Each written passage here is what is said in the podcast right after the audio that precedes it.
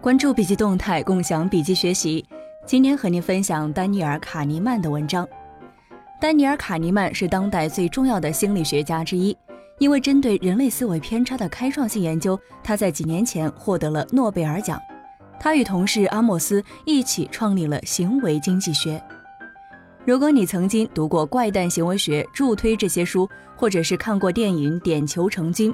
那么这些作品在某种程度上都建立在卡尼曼的研究成果基础之上的。几年前，《卫报》的一名记者采访了卡尼曼，采访安排在伦敦的一家酒店大堂旁边的一个小房间里。卡尼曼当时已经八十多岁，声音低得几乎听不到。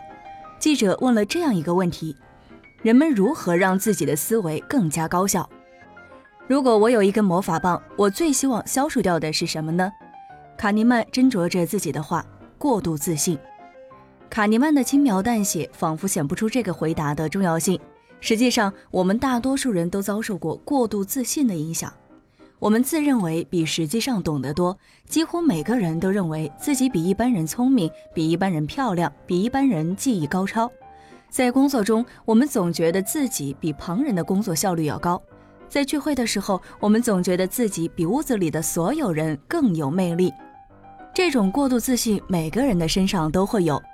在政治领域，最典型的例子就是伊拉克战争当中，战争还远远没有结束，战舰上就已经悬挂上“胜利完成任务”的标语。在商业领域，只有过度自信才能够解释那些爆炸性事件，美国在线和时代华纳的并购案，或者房地产危机当中雷曼兄弟公司的破产。在体育比赛中。拳击手伦诺克斯·刘易斯在赢得重量级冠军以后，居然被街头的无名小卒击倒。过度的自信最终会阻碍有效的学习。当人们处于过度自信的状态，就停止了学习的过程，他们不会再进行练习，也不会继续追问。在需要更加刻苦钻研的学习方式上，过度自信尤其有害。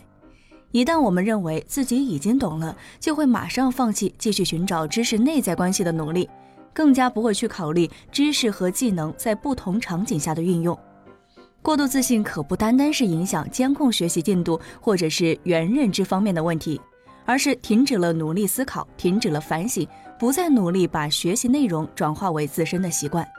正是这样的问题引导我们关注学习的最后一个阶段，对所掌握的知识进行回顾反思的各种方法。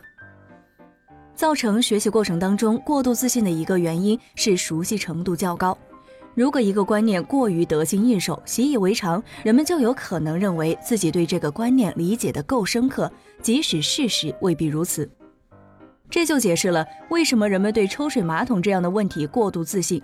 抽水马桶随时随地可以看到，也解释了为什么人们对分辨良好教育方式过度自信。人们看到的各种教育培训太多了。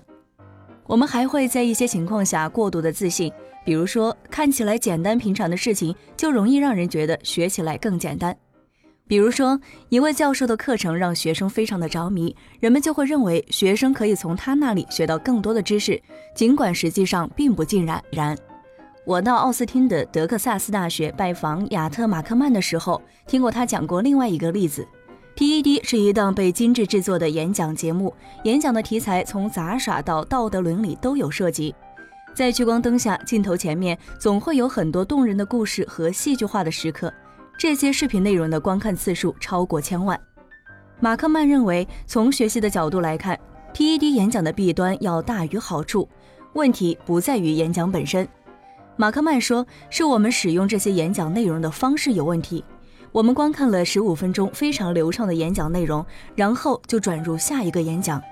换句话说，TED 演讲看起来像一次学习的经历，一个专家在聚光灯的照射下在舞台上演讲，但是这些内容似乎获取的太容易，因此也会被轻易的忘记。这似乎也不是什么大不了的问题。那 TED 演讲采取精雕细琢的方式呈现一个话题会怎么样呢？谁会反感制作精巧的视频内容呢？然而，讽刺之处在于，这类精雕细琢会阻碍我们的学习活动。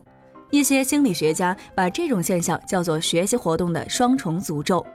如果你不知道自己是否正确，那也就不知道自己是否错误。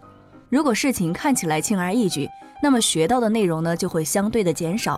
因为如果事情看起来非常的简单，人们就会减少自己付出的努力。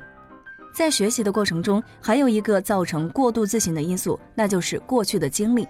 过去的经历会影响我们对学习活动做出判断。